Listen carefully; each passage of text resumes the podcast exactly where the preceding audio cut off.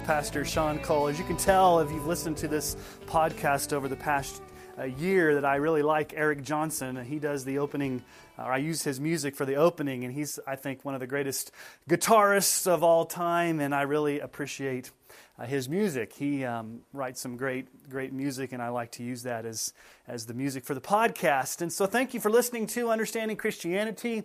Um, I'm the lead pastor of Emmanuel Baptist Church in Sterling, Colorado. I also serve as an adjunct professor at Colorado Christian University. We are so thankful that you're listening to our podcast today. I do want to give um, props to uh, Leighton Flowers. I, Leighton Flowers and I have done some podcasts together. Uh, we've done some debates together. Obviously, he and I are on different sides of the aisle when it comes to the issue of Calvinism. And I do listen to his podcast from time to time, Soteriology 101. I appreciate his heart. Uh, I consider Leighton a friend, um, even though we disagree. And I, and I really do appreciate his latest podcast interviewing uh, Dr. Steve Gaines, who is the president of the Southern Baptist Convention. I found it very uh, helpful. Um, I found it very enlightening. I disagreed with uh, some of the things that were said, and I, and I assumed I would, but I thought it was very good and very, that, that Leighton Flowers was able to get Steve Gaines to be on there, and I appreciate uh, the heart of Steve Gaines. I will say this if I would have been at the Southern Baptist Convention back in June, I would have voted for J.D. Greear um, I would probably not have voted for Steve Gaines. And it, it, wasn't necessarily because of the Calvinism and that I want a Calvinistic takeover of our convention. Um, I just resonate more with uh, J.D. Greear, with his philosophy of ministry, the fact that he's a younger pastor, and I really believe that we need to get the younger generation more um, involved in our the life of our convention. And so um, I probably would have voted, I, not probably, I definitely would have voted for J.D. Greear. But I watched the whole thing on live stream, and it was very um, redemptive in the sense that uh, both of them were willing to step aside and let the other be the president. And I think J.D. Greear showed a lot of grace and humility. And um, I really appreciated the way the whole thing turned out. It was a great, a, a great. Um, a great opportunity to really show the gospel of grace. And, and I have heard a lot of things from Steve Gaines over the years. Um, the first time I heard him preach was he came out to uh, the Colorado Baptist Convention Pastors Conference, I think probably way back in like 2001 or 2002, early 2000s. And he preached a great expository sermon and he was fiery, and I didn't have any disagreements of what he said. He, he hammered a lot on Joel Osteen because I think that was when Joel Osteen was really uh, making a, a headway and becoming really really popularized. But recently, I've kind of followed him on Twitter and some other things, and he's, um, you know, definitely, um, I wouldn't call him anti Calvinistic, but I would definitely say that he is a, a strong traditionalist, non Calvinist Southern Baptist, and he definitely has some strong views on methodology as far as the use of the sinner's prayer, the use of the altar call, um, the whole methodology that has become part and parcel, really, of Southern Baptist methodology and how um, not our church does it, but how a lot, the vast majority, and one of the things that he said, um, that was kind of a sweeping statement. I'm going to play some parts of this interview here in just a moment so you can interact in case you didn't uh, listen to it. I encourage you to go back on Soteriology 101 and listen to the whole interview, especially if you are a Southern Baptist and you're listening to this. I know many of you are not and probably could care less, but many of you are. And I think it's important to hear uh, what our president, um, has to say about these important issues. But I think sometimes people make sweeping statements saying things like the vast majority of the lay people in our Southern Baptist churches are non Calvinistic. Uh, that's a sweeping statement. I cannot make that statement. I've not been in every single of our 40,000 churches to see what the vast majority believe. And so that's um, empirical evidence based upon his limited observation of really churches in the South, I think. Um, my observation, based upon me, is that um, you know my church, and I, and I could probably say that he's probably right that the vast, maybe not vast, but the majority of Southern Baptist churches, most people in the older generation, probably not younger, I think the younger generation probably holds more being open to Reformed theology just because of the, the influences of people like Matt Chandler and David Platt and John Piper and the Gospel Coalition and Together for the Gospel and, and, and movements like that, I think, especially the seminaries. And they talked a lot about that. But what I want to do in this podcast is really talk about The whole idea of the sinner's prayer, the altar call, the verbiage that we often use of asking Jesus into your heart, a lot of these things that if you grew up in a Southern Baptist church, you just took for granted. I mean, I grew up in a Southern Baptist church in Texas. And then we moved to Colorado in 1986 when I was 15 years old. And at that time, it was also practicing the same thing. And so, uh, almost every church that I've been in, except for the church that I've pastored, I've seen the altar call. Now, if you're not in a Southern Baptist church, this may be a little bit foreign to you. If you are in a Southern Baptist church, you know exactly what I'm talking about.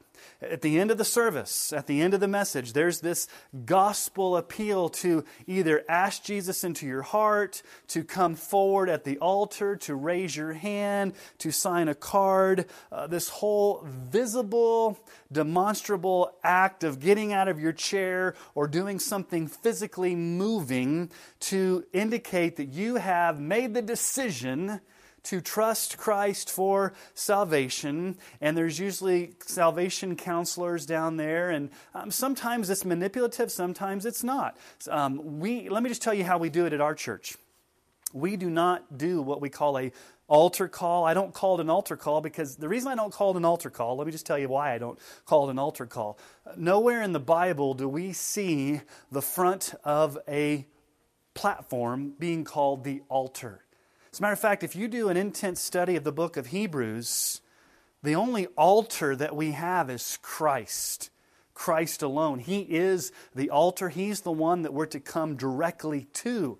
And so we don't call people to a geographic space at the front of the sanctuary called the altar. We call people to come directly to Christ because there is no altar anymore. Uh, in the Old Testament, they sacrificed on the altar. Um, Abraham took um, Isaac up on top of Mount Moriah to sacrifice him on the altar, a picture of substitutionary atonement. Then, in the sacrificial system, in the tabernacle and the temple, you had the altar. But now that Christ has come and fulfilled the law, and He is the high priest, and He is the propitiation for our sins, He is the once and for all atonement for our sins, He is the altar, He is the high priest. He's interceding for us in heaven right now, seated at the right hand of the Father in the finished work as our one advocate. He alone is the altar. So we call people to come directly to Christ. And so we don't call it an altar call. Here's what I say at the end of my message after I've asked people, after I've concluded my sermon and I've asked people to bow their heads and close their eyes, I may lead us through a time of prayer, but I'm not leading people through a sinner's prayer. I'm not asking them to repeat after me. I, I, may give some silent time there for people to respond to the word. I think that they need to respond to the preached word of God. And so we may have extended amount of silent prayer where people are responding in their hearts. However, God may um, the Holy Spirit may take that message and, and move in their hearts. And then um, I will pray for everybody corporately, and then I will say amen. And then after that, I will say something like this If you are here today and the message, the sermon, the Word of God has caused some confusion, or maybe it's resonated in your life, or you want more clarification, or you need prayer, or you need someone to talk to we would love to meet with you after the service.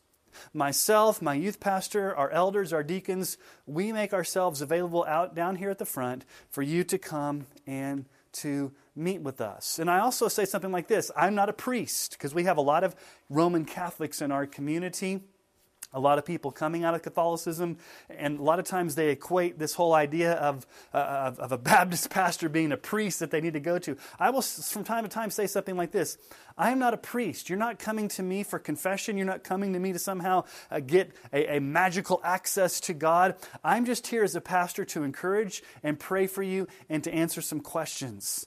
And oftentimes, after the service, pretty much almost every Sunday, somebody will come down, and it may not be for salvation, it may be for prayer. Maybe somebody is having surgery and they want the pastor for me to pray with them. Some people, like, you know, I'm confused, I'm having marriage problems, um, all different types of, of issues. People come down, and then I pray with them, but I do not ever lead them in a sinner's prayer. I do not ever give them immediate assurance of salvation, and I do not turn, have them sign a card saying that they're now members of the church, and then I turn around and present them to the congregation. Here's what what happened when I was growing up.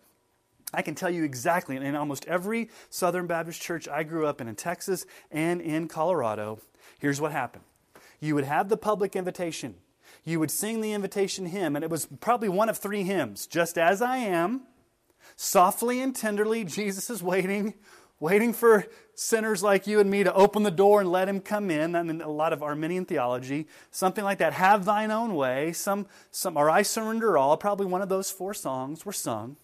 You had, come down, please come down. If you want to ask Jesus in your heart, come down to the front. Come down right now. Come down and talk to somebody. We open your heart to Jesus. Invite Jesus in your heart. Come, come on down. Come forward. Come down. And then people would get out of their seat and they would come down and um, they would talk to the pastor or whoever was down there, and the pastor would lead them, or whoever, the decision counselor they called it, would lead them through a sinner's prayer. They would talk to them briefly about the gospel while the third or fourth verse of, of Just I Am is being played, and everybody's watching down there to see what's going on. And then in the, you know, the brief 30 seconds, they, after they've said yes to the sinner's prayer, then they have to fill out the registration card saying, okay, you've said the sinner's prayer, you've asked Jesus in your heart, now you're a member of the the church, and not necessarily a member, but you're, you're, you're registering your, your profession of faith today. And then after the invitation's over, and maybe after a few announcements, um, the pastor would stand up and say, I want to introduce to you um, Sally and Joe. Sally and Joe have come forward today for salvation. They've just prayed to receive Christ. If you're ready to welcome them into fellowship as their new brothers and sisters in Christ, why don't you give a hearty amen? And everybody would say, Amen. And then after the service, people would come up and, and there would be a long line to greet them and welcome them into the family of God because now they are believers in Jesus. That's what I saw growing up. And I can't tell you how many times I saw people go forward, pray a prayer, maybe get emotional, be introduced by the pastor as being saved. We heartily welcomed him into the church with a hearty amen, and I never saw them ever again darken the doors of the church. Now, sometimes people did. God sovereignly saves sinners regardless of what methodology you use. People can get saved in Arminian theology. My wife was saved at a Billy Graham crusade in Denver in the mid 80s. And she, you know, to this day is, is more, you know, doctrines of grace reformed, obviously, in her leanings, but God saved her through that. And it was a Billy Graham crusade. And you know a lot about how the Billy Graham crusades worked if you grew up. It was very Arminian, very uh, much, you know, having people in the audience that were primed to come forward, uh, very much, and we'll talk about the history of the altar call here in just a moment, but Billy Graham perfected it. And as he perfected it, um, it's, it's part and parcel. I mean, one of the things that happened uh, that, that, I see now is, is Greg Laurie. Um, nothing against Greg Laurie, but, um, you know, we, we had a um, uh, you know, I've seen him do his harvest crusades and uh, on TV, and um, you know, different people have told me about that. And he's very much a proponent of come forward, pray the sinner's prayer, immediately giving assurance of salvation. If you prayed this prayer, now you're saved. And so the question then becomes, okay, is this biblical? Is it non-biblical? Is it a big deal? Is it a big issue? Should we should we not do it? Uh, what's our methodology? And there's a lot of division over methodology.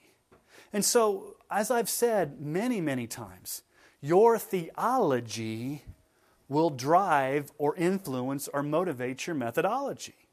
You may not consciously know that, and you may not articulate that, but how you do ministry often stems from your theological beliefs. So, if you are synergistic if you are more Arminian leaning, if you are more semi Pelagian, if you have more of the, um, the focus on man's free will to respond to God, that's going to affect your methodology. If you're more Calvinistic and, and, and, believe more in the total depravity and inability of humans and the, and the regener, regenerating work of the Holy Spirit in drawing and bringing sinners to salvation, that's going to affect your methodology. And what we have right now in the Southern Baptist Convention is a competition of two theologies that influence two methodologies. And so oftentimes we can argue over the methodology, but really the issue is the theology. And so, do you have an altar call? Do you not have an altar call? Do you have an invitation? Do you not have an invitation? Do you use the terminology, ask Jesus into your heart? Do you not use that terminology? Do you, um, use the sinner's prayer? Do you not? Those are secondary. What initially is the issue is the theology. And I think Leighton Flowers, when he interviewed Steve Gaines, really um, captured this. And I'm not going to play the entire clip, uh, but I do want to talk about the sinner's prayer and this whole idea of some, some issues that he talked about there. And, and back in 2012, at the Southern Baptist Convention, there was the sinner's prayer resolution. And actually, one of my elders and his wife, um, who's my secretary, were at the convention. I was not able to go, it was in New Orleans. And um, they came back and they were just literally floored that we actually spent all that time on the convention floor debating over the sinner's prayer. And they just thought it was pretty much kind of facetious that there would actually be um, this, this whole hubbub about the sinner's prayer. But Steve Gaines brings up the wording of the original um, resolution brought by Eric Hankins, and then the finalized one that actually was voted on, and, and, and to see the iterations between the two. And there is, a, there is a difference. So let's listen to this together, and then I will respond. You know, I do think that we have distinctions, I think that we have differences. I go back to uh, 2012, I believe it was, um, when I was at the Southern Baptist Convention and a uh, we had to have a, a resolution in favor of the sinner's prayer. Hmm. And the, but they the resolutions committee that year changed the original uh, resolution that had been submitted by Dr. Eric Hankins, who's pastor at First Baptist Church, Oxford, Mississippi. Right. Uh, and there was some significant changes in there in my opinion. For instance, the um, the SBC resolution that we passed says the gospel of Jesus Christ offers full forgiveness of sins and reconciliation with God to anyone who repents of sin and trusts in Christ. But uh, Dr. Hankins' original resolution said God desires for every person to be saved and has made salvation available for any person who hears the gospel. Now, that may not sound like a lot of difference, but Dr. Hankins is saying that God wants everyone to be saved. And mm-hmm. I believe that with all of my heart that that is what the average Southern Baptist person believes. That's right. Both the pastors and the lay people. But the Southern Baptist Convention resolution did not word it that way. It says that God saves anyone who repents and trusts Christ. Well, there's no mention of God wanting to save every person. That is a major major difference. And I could give you, I don't want to overly critique that thing, but sure. I just, if you had told me back when I was a uh, student uh, in seminary in 1985, when I went to my first Southern Baptist Convention in Dallas, Texas, 27 year old pastor, PhD student at Southwestern, that 27 years later in, in 2012, I'd be speaking on behalf of a sinner's prayer uh, you know, resolution to, to be to, to say that a sinner's prayer is valid, I would have laughed at you. Hmm. But I'm not laughing now. And I'm telling you, man, people like R.G. Lee, Herschel Hobbs, W.A. Criswell, Adrian Rogers, yeah. I think they'd roll over in their grave if they thought that we were discussing even the validity of a sinner's prayer. I miss those guys. They had convictions. Okay, let's just stop it right there, and you can basically see um, the the issue related to the sinner's prayer resolution. And what I want to do is, in case you're not privy to all of this and you didn't follow this, and I, of course it's it's ancient history uh, back in 2012, but I think it does illustrate the, the key, some of the key differences. So what I want to do is I want to read uh, the original um, wording of this resolution that Eric Hankins submitted that, um, and if you know who Eric Hankins is, he is one of the leaders of the traditionalist movement. He actually coined the term traditionalism. Um, he's part of the Connect 316. He is um, really the one of the spearheaders of the, the non Calvinistic uh, traditionalist Southern Baptist movement. Um, here's the original um, wording of the resolution he submitted. Let me just read this verbatim. Whereas God desires for every person to be saved and has made salvation available for any person who hears the gospel, and whereas a free response to the Holy Spirit's drawing through the gospel is both possible and necessary in order for anyone to be born again, Whereas prayer is a God's gracious means through which any person can communicate with Him and is everywhere in Scripture commanded and commended for every matter and every person. Whereas praying to God to express repentance for sins, to acknowledge Christ as Lord, and to ask for forgiveness and salvation is modeled in the Bible. And whereas, while there is no one uniform wording found in Scripture or in the churches for, quote, a sinner's prayer, unquote, the prayer of repentance and faith, acknowledging salvation through Christ alone and expressing complete surrender to his Lordship, is the biblical means by which any person can turn from sin and self, place his faith in Christ, and find forgiveness and eternal life. Whereas it is biblically appropriate to help a sinner in calling on the Lord for salvation and to speak of Christ's response to such a prayer as entering a sinner's heart and life, and whereas a sinner's prayer is not an incantation that results in salvation merely by its recitation and should never be manipulatively employed or utilized apart from a clear articulation of the gospel, now therefore be it resolved that the Southern Baptist Convention, meeting in New Orleans, Louisiana, June 19th through 20th, 2012, commend the use of a sinner's prayer as a biblically sound and spiritually significant component of the evangelistic task of the church, and be it further resolved that we encourage all Christians to enthusiastically and intentionally proclaim the gospel to sinners everywhere being prepared to give them a reason for the hope we have in Christ, and being prepared to lead them to confess faith in Christ, including praying to receive Him as Savior and Lord. Now, I don't want to dissect that statement, but you've heard it. Um, the, the, there's all these whereas, whereas, whereas, and, and the resolution basically is, is that the Southern Baptist Convention, this is really what they're calling on, the Southern Baptist Convention commend the use of a sinner's prayer as a biblically sound and spiritually significant component of the evangelistic task of the church. So they're just basically saying, we commend Southern Baptists and Southern Baptist churches to use the sinner's prayer as a biblically sound and spiritually significant component of the evangelistic task. They're not mandating that everybody has to do it. And, and by the way, a resolution's a resolution. The way the Southern Baptist Convention works, these resolutions are really, in a sense, not binding on any church.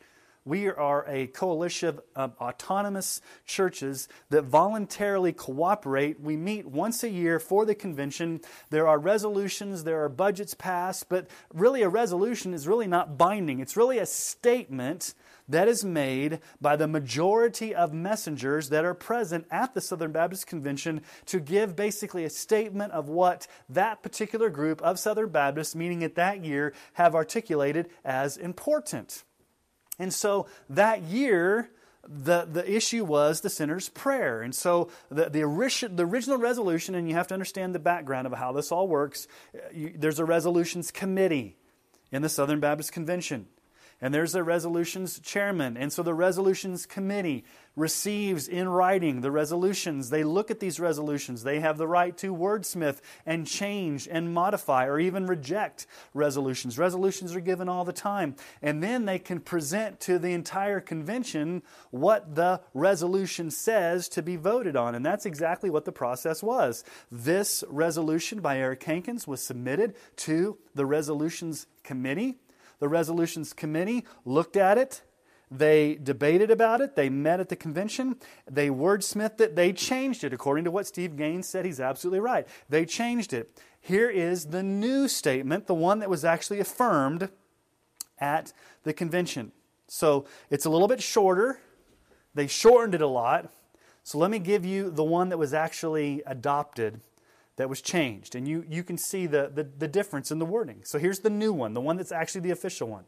Let me quote it for you. Quote, whereas the gospel of Jesus Christ offers full forgiveness of sins and reconciliation with God to anyone who repents of sin and trusts in Christ, and whereas this same gospel commands all persons everywhere to believe this gospel and receive Christ as Savior and Lord, and whereas the scriptures give examples of persons from diverse backgrounds who cried out for mercy and were heard by God, and whereas the scripture also gives numerous examples of persons who verbally affirm gospel truths, but who did not personally know Jesus in a saving relationship, and whereas empty religion and formalism of whatever kind, apart from personal relationship with Christ, cannot wash away sin or transform a heart, whereas the Bible speaks of salvation as including both a confession with the mouth that Jesus is Lord and a belief in the heart that God has raised him from the dead, resolved that the messengers to the Southern Baptist Convention meeting in New Orleans, Louisiana, June 19th through 20th, 2012, reaffirm our gospel conviction that repentance from sin and personal faith in the Lord Jesus Christ are necessary for salvation, and be it further resolved that we affirm that repentance and faith involve a crying out for mercy and a calling on the Lord, often identified as a sinner's prayer, as a biblical expression of repentance and faith. And be it further resolved that a sinner's prayer is not an incantation that results in salvation merely by its recitation, and should never be manipulatively employed or utilized apart from a clear articulation of the gospel. And be it further resolved that we promote any and all biblical means of urging sinners to call on the name of the Lord in prayer of repentance and faith, and be it finally resolved that we call on Southern Baptists everywhere to continue to carry out the Great Commission in North America and around the world, so that sinners everywhere of every tribe, tongue, and language may cry out, God be merciful to me, a sinner. Now, I have to tell you that I believe that the actual changed resolution, the one that was actually adopted, is better worded, it's more faithful biblically, and I think it does not it, it focuses more on the biblical command for people to repent and believe as opposed to commending the use of a sinner's prayer as a tool we're arguing over a tool, a method. And so the resolution changed and said, let's just get this whole methodology tool bit out of it. We'll, we'll give token statement to uh, a sinner's prayer, but let's focus more on the biblical injunction, the biblical commands to repent and to believe. And so I think that the resolutions committee actually did a great job in changing the wording to make it reflect a more biblically robust expression of what the, the call to repent and believe really is.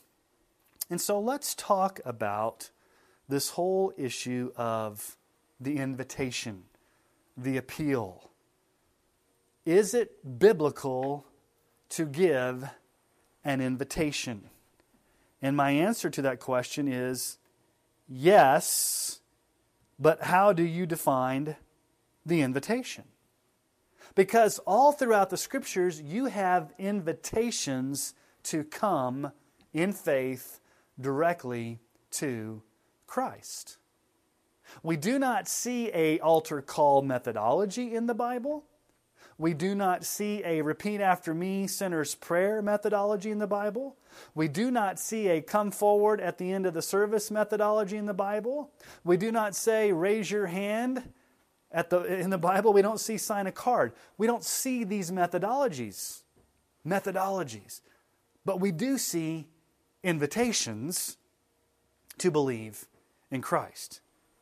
Well, let me just give you two examples one from the Old Testament, one from the New. Isaiah 55. This is God speaking. Obviously, he's speaking to the nation of Israel, but this is a strong invitation from the Old Testament. Come, Everyone who thirsts, come to the waters. He who has no money, come, buy and eat. Come, buy wine and milk without money and without price. Why do you spend your money for that which is not bread and your labor for that which does not satisfy? Listen diligently to me and eat what is good and delight yourselves in rich food. Incline your ear and come to me. Hear that your soul may live, and I will make with you an everlasting covenant, my steadfast, sure love for David. Do you hear the invitation of God the Father in this passage to come? It's an invitation. Come to me. Now, the imagery here is of a water salesman in the ancient Near East, and obviously, water was a scarce commodity. This was a dry, arid climate. They had to have um, you know, irrigation, and they had to have wells and these what were called wadis, these these these little um, almost like streams in the desert that would fill up when it rained. And so you would oftentimes have water salesmen that would come into a village, that would come into a town, and they would um, sell water to the people. And so God takes on this image of being the ultimate water salesman, coming to those that are spiritually thirsty, those that are spiritually dry. And God says, Listen, come to me to receive the water of living, uh, the living water that, that you don't have to buy, you, you don't have to purchase it. It's free, it's a free gift. Come directly to me. Now, that's an invitation. It's an invitation directly from God, inviting, summoning, urging sinners, parched, sinful, dry sinners, to come directly to Him for salvation. And so, in our preaching, in our evangelism, we can follow this biblical model.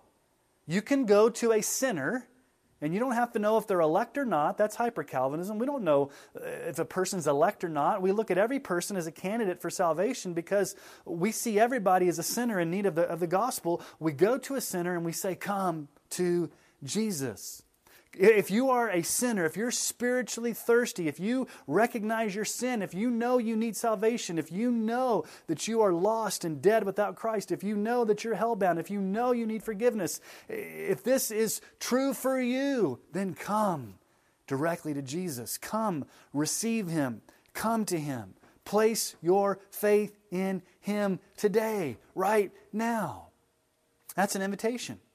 And that can be done in the midst of a sermon. It doesn't have to wait to the very end that you tag on at the end. It can be in the middle of the sermon. It can be when you're talking to a person at Starbucks or a coffee shop. It could be when you're meeting on the soccer field with a friend. It can be in the classroom. It can be at work across the cubicle. It could be with your next door neighbor. Anytime that you personally invite a person to come place their faith directly in Jesus, that is a gospel invitation. It's a verbal summonings, encouraging invitation for a person to, at that moment in time, place their faith in Christ and repent of their sins. You're not asking them to come to the front. You're not asking them to raise their hand. They're not asking them to repeat after you a prayer. You are not doing any of those types of methodologies. You are simply asking them to repent and believe right then and there.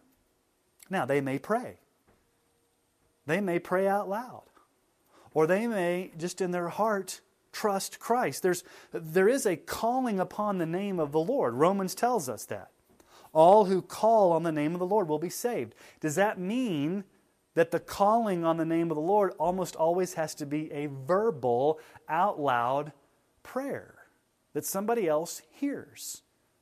Or is faith and trust a giving of your entire life to Christ, where you know in your heart and you've settled it in your mind, and the Holy Spirit has regenerated you, so where that you do come and you believe, and you may never ever verbalize it out loud in a sinner's prayer where somebody else can hear. Now, obviously, there needs to be a public profession of faith. And throughout church history, the public profession of faith has been baptism where in the waters of baptism you verbally profess your faith in Christ and you visually go under the water, showing that you truly have believed in Jesus and his death, burial, and resurrection, and you have experienced the new birth.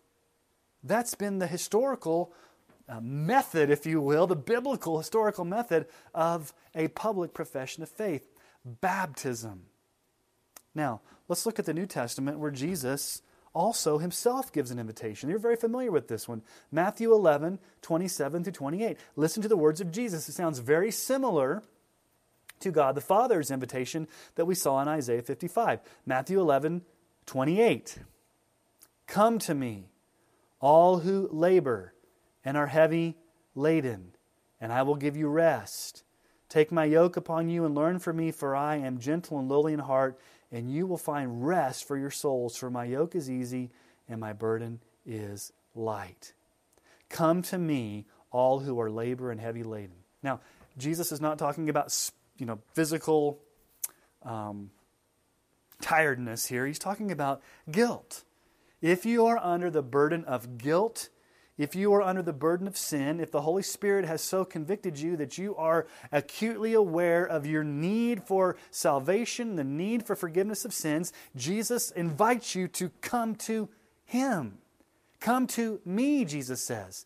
It's the same wording that God the Father used in Isaiah 55. So, again, these are invitations that we see in the Bible, but, but they're invitations directly from God the Father in the Old Testament, Jesus the Son in the New Testament, to come directly to Him in repentance and faith. Not to go forward to an altar, not to repeat a prayer, but to come directly to Him, to believe in Him. Now, one of the verses that is often used in evangelistic appeals is, is Revelation 3:20. And I've heard this a lot growing up. You've heard it in canned gospel presentations. You've got Jesus saying these words to the church at Laodicea. Revelation 3:20, "Behold, I stand at the door and knock. If anyone hears my voice and opens the door, I will come in to him and eat with him and he with me."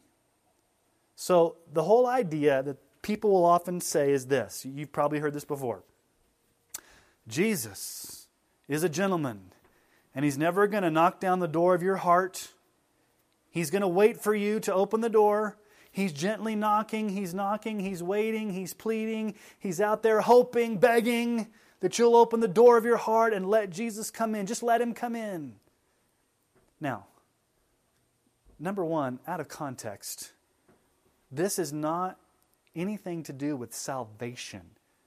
This is in the context of the seven churches of Revelation. These are churches. He's talking corporately to a church in a specific location who had gotten prideful, who had gotten arrogant, who had forgotten Christ, who were trying to do things on their own. And Jesus says to them, Listen, it's as if you've shut me out of the church. It's as if you're acting like I'm not present and you've, you've bolted the doors and you've shut me out. And I'm like out here knocking, asking for you to come in.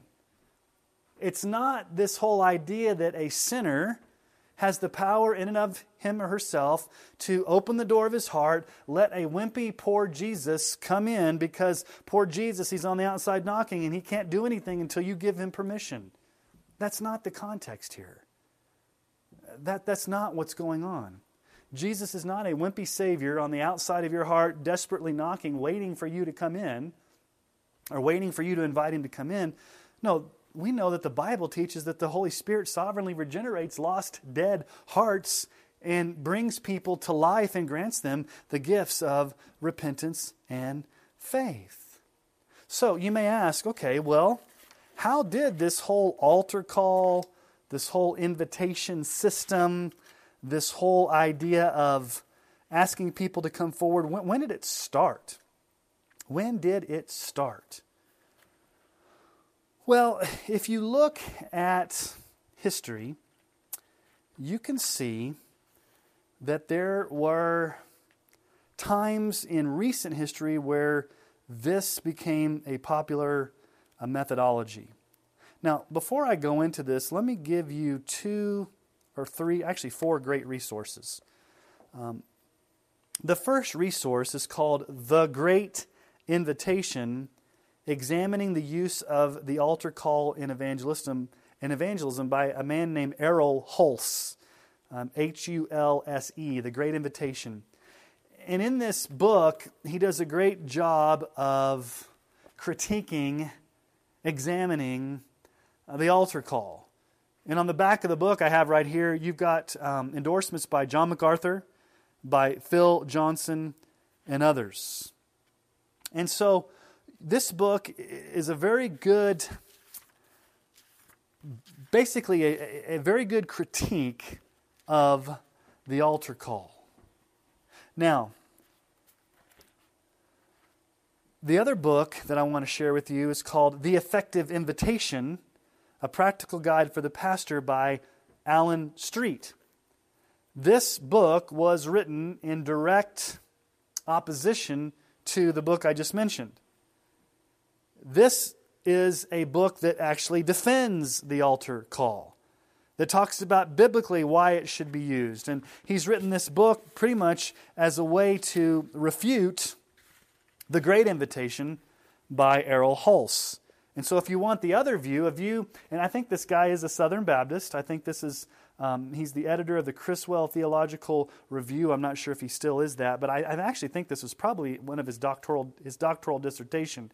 But um, this is a book that, if you want to see the other side, how a Southern Baptist argues for the use of the altar call, it's called the effective invitation. Now, there's two little booklets. One's put out by Banner of Truth, and the other one I think you can find um, online as well. One is called The Invitation System by Iain Murray.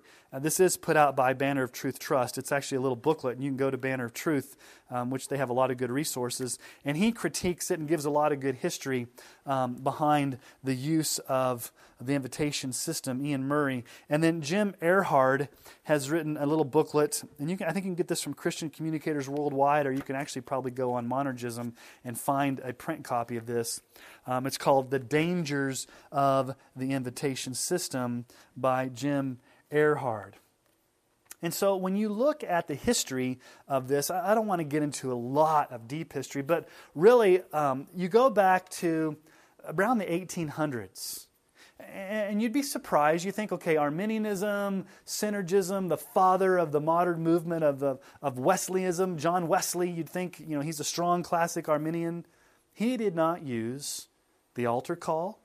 He did not use the sinner's prayer, any of the methods that we see today. He simply preached the gospel. And he had these smaller groups, the, the, the, the, these discipleship groups where he discipled people, but he never used what was called the new measures.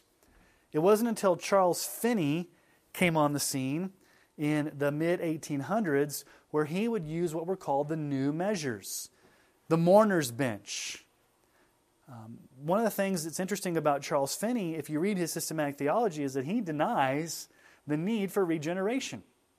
He's actually a Pelagian, not just a semi Pelagian. He, he, basically believed that you could manipulate a man's will to get them to make a decision because, after all, we're basically blank slates, and, and men's hearts and minds can be manipulated in order to psychologically put enough pressure on them that they can choose for Christ based upon the, the right amount of persuasion.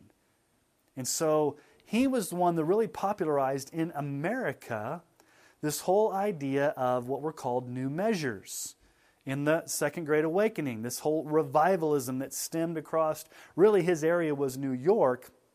It became what was called the burnt over district because so many revivalistic crusades were there and people had gotten saved multiple, multiple times. Um, and, and, and, that basically, um, they just, a lot of them were false converts, and that was a hotbed for many of the modern day cults the Jehovah's Witnesses and the Mormons actually came out of the Burnover district.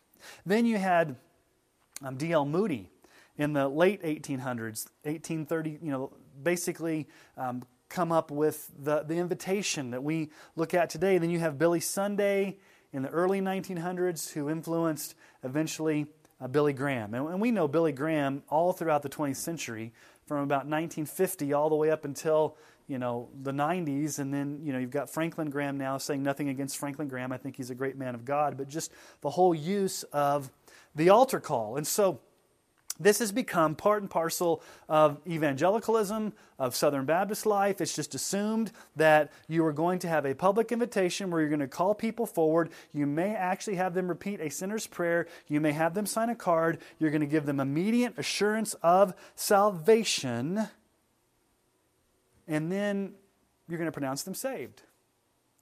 And that's just the way people do it. And so the question we've got to ask is again, is this biblical? Now, let me just read to you some things from Iain Murray in his book, The Invitation System. He's talking about the doctrinal implications of this. And he says that everything's based upon a major premise and a minor premise that comes to a conclusion. He says this is the fundamental assumption of most people that use the altar call, the invitation system. Major premise only men prepared by the Spirit are willing to receive Christ and be saved. That's major premise. Minor premise men willing to receive Christ come forward. Conclusion Those who come forward to receive Christ are assuredly saved. Now, what's the conclusion? The conclusion is if you come forward, you're saved. Coming forward equals salvation. If you came forward, if you said the sinner's prayer, if you hop through the hoops to, to, to come forward, then you're saved. That's the conclusion. But what he argues is, is the major and minor premises contain a fallacy. He says the major premise falsely assumes that any willingness which the unregenerate possess is a willingness which is preparatory to conversion and rebirth. So, men prepared by the Spirit are willing to receive Christ and be saved. That's a denial of regeneration. They may be prepared, but they're not actually regenerated. And so he goes on to say that there's a lot of, of issues. He says that we've changed the wording. The wording used to be repent and believe. And he says, now you don't even hear the words repent and believe. He says, we've got new words that would have never shown up in the biblical text. You would have never seen the apostles using these words like give your life to Christ, open your heart to Christ, do it now, surrender completely, decide for Christ. Those types of, of words. And so I find it to be very, very interesting that these authors have really examined the whole um, invitation system. And I just want to give a quote by Spurgeon.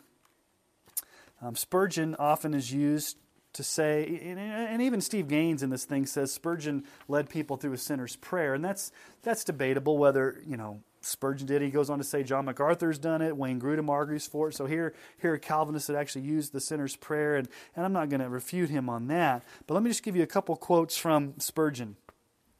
Spurgeon warned this quote, Sometimes we're inclined to think that a very great portion of modern revivalism has been more a curse than a blessing, because it has led thousands to a kind of peace before they've known their misery, restoring the prodigal to the father's house and never making him say, Father, I have sinned. That's interesting. This whole idea of thousands being led to a false sense of peace. He also says this in The Soul Winner. It is very often happens that converts that are born in excitement die when the excitement is over. Some of the most glaring sinners known to me were once members of a church and were, as I believe, led to make a profession by undue pressure, well meant by ill judged. Some of the most glaring sinners were those that were pressured into making a profession of faith by someone who pressured them. Now, one of the things that Spurgeon also said is that a lot of times the altar call makes it really becomes ritualistic, almost like a priest, that you have to come to a priest. Um, this is one of the things Spurgeon said after one of his sermons, and is often characteristic of Spurgeon's sermons. He said this Go home alone, trusting in Jesus. I would like to go into an inquiry room. I dare say you would, but we're not willing to pander to popular superstition. We fear that in those rooms men are warmed into fictitious confidence. Very few of the supposed converts of inquiry rooms turn out well. Go to your God at once even where you are now. Cast yourself on Christ now, at once, ere you stir an itch. And then he said this God has not appointed salvation by inquiry rooms. For the most part, a wounded conscience, like a wounded stag, delights to be alone, that it may bleed in secret. Now, what's he talking about an inquiry room? That was the whole issue of an inquiry room where you would have people come forward at the end of the service and have almost like this whole decision counseling. And he says, I don't like to use that, Spurgeon says, because it creates a false sense of, uh, of, of conversion. It creates excitement. There's manipulation. Basically, the imagery he says is if the Word of God has so pierced you, you're going to be like a deer that's been shot with an arrow, and you just need to go lie down in the, by yourself in the forest and wound and bleed until God saves you. The worst thing you can do is have someone come up and talk to you. Now, obviously, at our church, there's times where we've done this. We want to make ourselves available to people if they want to come, but we don't manipulate. We don't say you have to come forward. We leave that up to the regenerating work of the Spirit. And let me just tell you what often happens in our church. We do not, as I said earlier, we do not give an altar call. We do not give a traditional public invitation. Some people come up afterwards and we've had gospel conversations. But let me tell you really where most of the evangelism takes place in our church? In two, two ways. One, most of the evangelism in our church takes place through personal relationships of people sharing the gospel with their friends. But here's what happens more times than I can count. We have a required new members class that anybody that wants to become a member, or we call it Discovering Emmanuel, they have to go through a seven week class that I teach, and we go through the cardinal doctrines of the faith. And we spend a long time on Christ and his substitutionary atonement. We spend a long time on salvation. We talk about the doctrine of predestination, effectual calling, regeneration, conversion, repentance, faith. And then, as part of that new members class, they've got to fill out a, a, um, a, new members packet um, where they have to write down you know, what do you believe the gospel is? How is a person saved? Tell us your testimony. Uh, and then we as elders will do an interview with each of those to just follow up with them. But here's what's happened more often than not. And I can tell you this is usually what they say. This is what somebody says when I sit down and meet with them. They'll say something like this I was invited by a friend to come to Emmanuel. And at first I came and I really didn't understand what was going on. I liked your messages, but I didn't understand them but there was something that was drawing me back. I kept coming back, and I don't remember exactly when it was, but it was sometime during your message when you when you talked about sin and you talked about the need to repent and, and believe, somehow in the middle of that message, I found myself repenting and believing. And I'd say, Well, how come you didn't come up after the service? Well, I wasn't quite sure what happened to me. But I knew there was a change. And as I kept coming to church and listening, things began to make more and more sense. The Bible was, was open to me. I found my heart being more soft to the things of God. And now that I've gone through this class and you've explained salvation, that's exactly what happened to me. I couldn't put it into words, but now I know that God chose me before the foundation of the world. And, and in that worship service, the Holy Spirit must have opened my heart. And then I repented and believed. And, and here I am today because God did the work of grace. And then those people get baptized based upon their credible profession of faith. And that may take longer, and that may take more time, and that may take a little bit more discipleship and asking questions and waiting for fruit. But we have not seen very many false converts. I don't know what the numbers are, but I would say the vast majority of those that have been saved and baptized in our church have stayed, have become committed, and are still part of our fellowship. Whereas when I was growing up and I saw the opposite, I saw all these people coming forward, getting saved, being pronounced saved, maybe even getting baptized, and I never saw them again. Now, I don't know if they're saved or not. I, I don't know the end of the story. I can't make that judgment. I just look at the observation these people aren't coming back to church. Where'd they go? And so, one of the things that I'd like to say is that when we preach in expository preaching, we should preach for a verdict. Now, yes, we should appeal, we should call, we should invite, we should summons.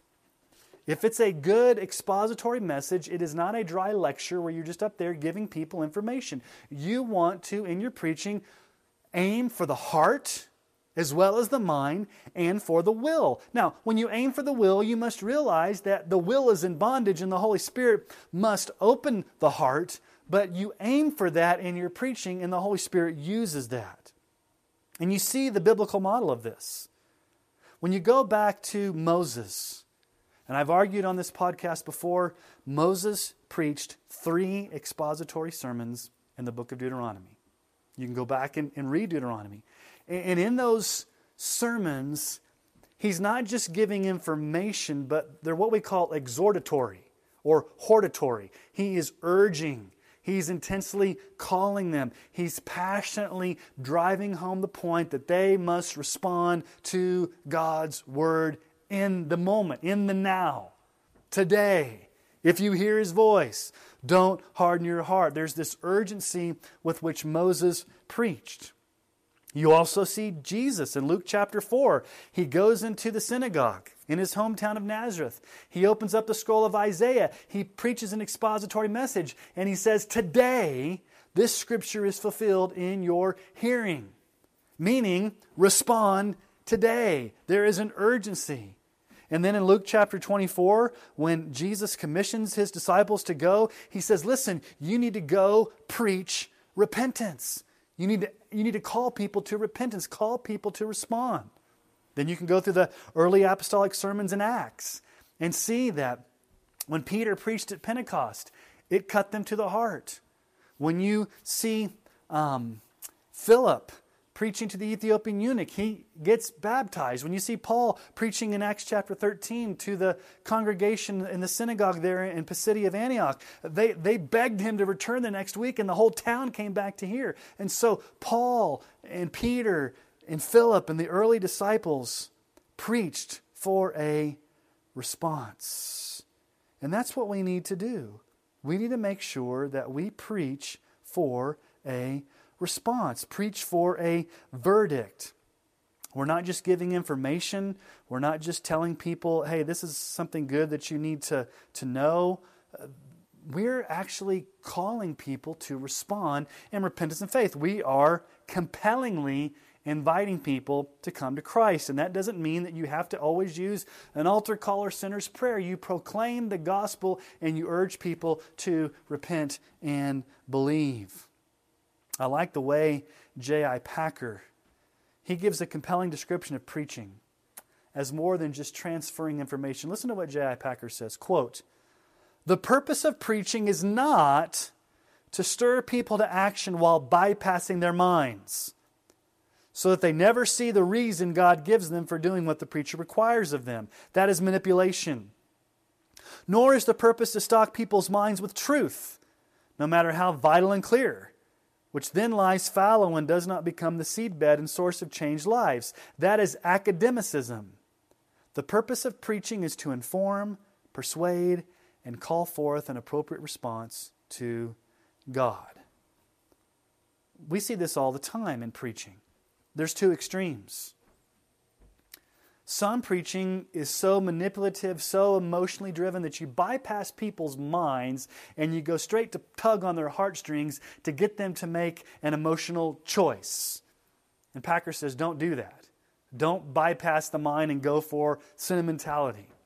But on the flip side, he says a lot of pastors can just preach these cold, academic, almost like a seminary lecture where you're, you're strictly just going for the mind. And, and the end of the message, it was a good academic lecture, but there was no call to respond. He says, don't do that. There's got to be a balance. You aim for the heart and you aim for the mind, trusting the Holy Spirit to take the inspired word that you're preaching and produce that change. And it's amazing that a lot of reformed preachers, sadly, are so afraid of calling for a response because of their Calvinism that they don't even follow the biblical model. Now, I am a Calvinist, and I believe the Holy Spirit sovereignly regenerates lost sinners who are dead in sin and unable to come to Christ. And so, when I preach, I'm not just going to give information. I don't see that biblically just giving information. I see the preaching in the Bible as urging, compelling, persuading, calling people in that moment, in that here and now, under the sound of my voice, to repent and believe in that moment, to urge them to come to Christ. Hershael York is, was my doctoral supervisor at Southern Seminary. He's the pastor of Buck Run Baptist Church. He's a great man of God. He's a wonderful preacher, and he's written the book Preaching with Bold Assurance, and um, a great book. Um, he actually was my doctoral supervisor, so I have a lot of good things to say about Dr. York. But listen to what he says here: "Quote: We don't want to fill their heads. We want the proclamation of the word to grip their souls." and motivate them to conform to the will of God. Our approach to the Bible and preaching, therefore, has application as its ultimate goal. Application. And so when we preach, we're to be preaching with the whole idea that we want our hearers to respond. Vines and Shaddix. You know, I talked about my last podcast, my friendship with Jim Shaddix. He and Jerry Vines have written a book, Power in the Pulpit, and they say we do not preach merely to hear ourselves talk or simply to convey information. We preach for a response. We are lawyers pleading our Lord's case. We are calling for a verdict. W.A. Criswell said, Pastors, preach for a verdict and expect it. God will honor your faith with souls. And so, one of our goals is to preach in such a way that people will respond. John Stott um, talks about how he used to practice preaching in his early ministry, and, and I love John Stott. Uh, Between Two Worlds is probably the best book on preaching. I love his commentaries. John Stott has a way of wording things in a concise and powerful way. But listen to what Stott admitted early in his ministry. Quote, in my early days, I used to think that my business was to expound and exegete the text. I'm afraid I left the application to the Holy Spirit. It is amazing how you can conceal your laziness with a little pious phraseology. The Holy Spirit certainly can and does apply the word for the people, but it is wrong to deny our responsibility in the application of the word. All great preachers understand this. They focus on the application of the text. This is what the Puritans called preaching through to the heart. This is how my own preaching has changed. I've learned to add application to exposition. Matt Chandler, in his book, Creature of the Word, along with Josh Patterson and Eric Geiger, say this The preacher should not feel as if he is carrying the burden of life change. He merely carries the burden of faithful exposition and the robust proclamation of the text at hand, trusting that God's word will never return void. This is the wonder and weight of preaching. So we preach for life change. Tim Chester says this The measure of good preaching is not what people hear, but what people do as a result. It means that what counts is not so much good Bible teaching as much as good Bible living. So, should we give an invitation when we preach? Absolutely. If by invitation you mean the passionate, urging appeal for sinners to come directly to Christ in repentance and faith. If that's what you mean by invitation, I do that every Sunday. If what you mean by invitation is you have a time at the end of the message where you ask people to come to a geographic spot at the front of the service and to raise their hand or repeat a sinner's prayer, and then you hurriedly pronounce them saved and turn around and tell them and give them assurance that they're saved because they repeated a prayer, then I would say absolutely not. We need to make sure that we're talking about the same thing. Are we talking about a biblical invitation that we see in the scriptures, or are we talking about a methodology that came about in the mid 1800s and has been adopted wholesale by the evangelical world today? Your theology will inform your methodology. And so I've talked a lot in this podcast about a lot of different things, and I do want to I do just want to publicly say thanks, Leighton, for having Dr. Steve Gaines on your program. I disagreed with some of the things that were said, but some of the other things I did agree with. And I thought it was very helpful to hear um, the heart of our president of the Southern Baptist Convention. And Leighton, I think you asked some good questions, and I think that it's very clear that there are differences, very clear differences in the Southern Baptist Convention. Uh, the future, who knows what's going to happen in the future? Uh, who knows who our next president is going to be? Uh, who knows if there's going to be a, more of an upsurging in Calvinism and Reformed theology? If the traditionalist, if there's going to be um, division, we pray there's not. But um, only God knows what the future holds. But I felt like that was a very good interview, and I commend people to go listen to that, especially if you're Southern Baptist, because there is a difference in theology. We don't want to apologize for that. There's a difference. And there's a difference in methodology, and we don't want to apologize for that.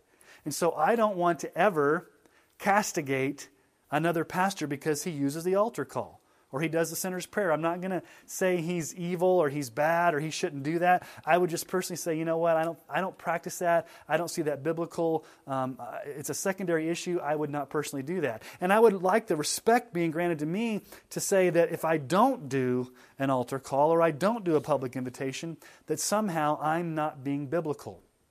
I lost a family early in my ministry here at Emmanuel. Uh, this was a family that came from more of an independent fundamentalist Baptist church. They were very used to the Arminian synergistic altar call. And so, um, about this is maybe my second year at Emmanuel, uh, they left the church, and um, I wondered why they left and um, followed up with them. And They really wouldn't tell me why they left. They just said they're looking for something else. Um, they told some other people, which is often how it happens in church. And so this other family came to me and said, You know, here's the real reason why they left.